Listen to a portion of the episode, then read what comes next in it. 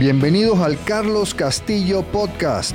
Mi nombre es Carlos Castillo y mi propósito es ayudarte a ti a mejorar tu liderazgo para que con esto puedas entregar resultados excepcionales en tu organización.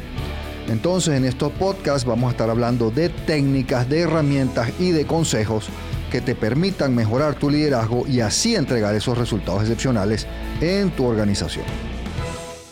En este episodio te quiero hablar de las tres preguntas del desarrollo. Va a ser un episodio bastante corto. ¿Qué es esto? Bueno, ¿qué es desarrollo para empezar?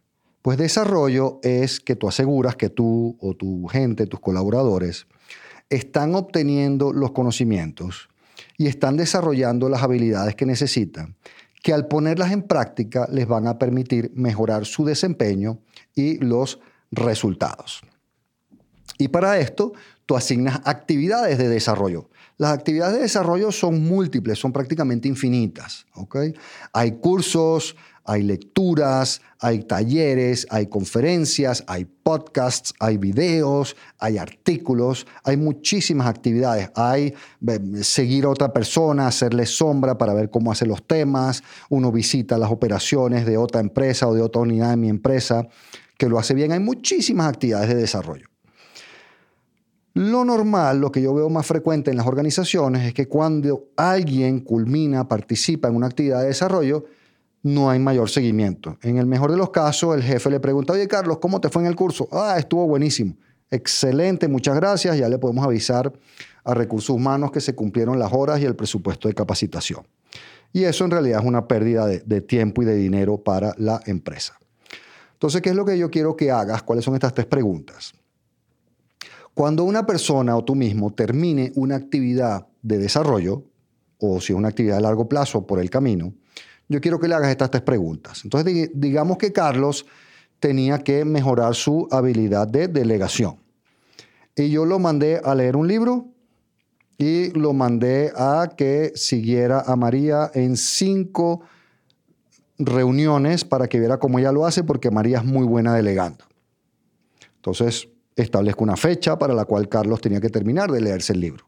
Entonces, digamos que ya se dio la fecha, yo me siento con Carlos y la primera pregunta es, ok, Carlos, cuéntame, ¿qué aprendiste del libro? Esa sería la primera pregunta.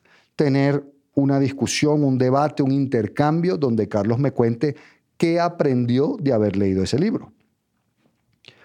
Buenísimo. Segunda pregunta, ok Carlos, y entonces, en base a lo que aprendiste, ¿qué acciones concretas vas a tomar? ¿Qué vas a hacer diferente de ahora en adelante?